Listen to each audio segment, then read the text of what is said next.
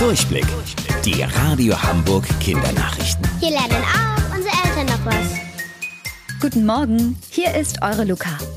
Stellt euch mal vor, eine schwangere Frau setzt sich ins Flugzeug und fliegt los.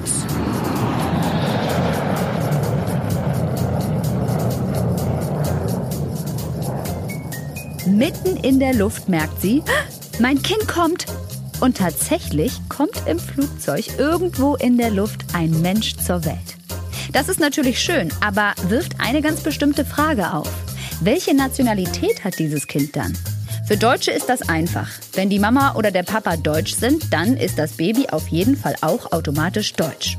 Egal ob im Flugzeug, über dem Ozean geboren oder nicht. Allerdings gilt das nicht für alle Staaten. Und dann? Dann hat das Kind die Nationalität der Fluggesellschaft. Zum Beispiel türkisch bei türkischen Flugzeugen oder amerikanisch bei amerikanischen und so weiter. Es gibt noch einen dritten Fall. Wenn klar ist, über welchem Land das Flugzeug fliegt, kann es auch die Staatsbürgerschaft des Landes bekommen, über dem sich der Flieger aufhält. Also über Italien wäre das Baby dann Italiener.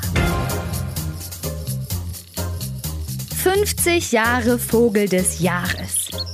Der Naturschutzbund Deutschland, kurz NABU, wählt jedes Jahr, welcher Vogel diese Auszeichnung verdient hat.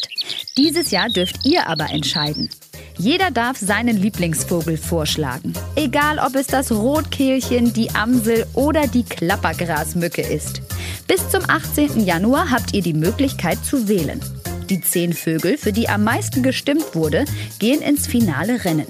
Der Gewinner wird dann am 19. März bekannt gegeben. Um zur Abstimmung zu kommen, geht einfach auf unsere Homepage radiohamburg.de. Wusstet ihr eigentlich schon?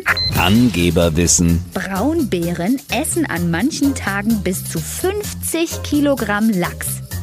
Bis morgen um 13.30 Uhr. Eure Luca.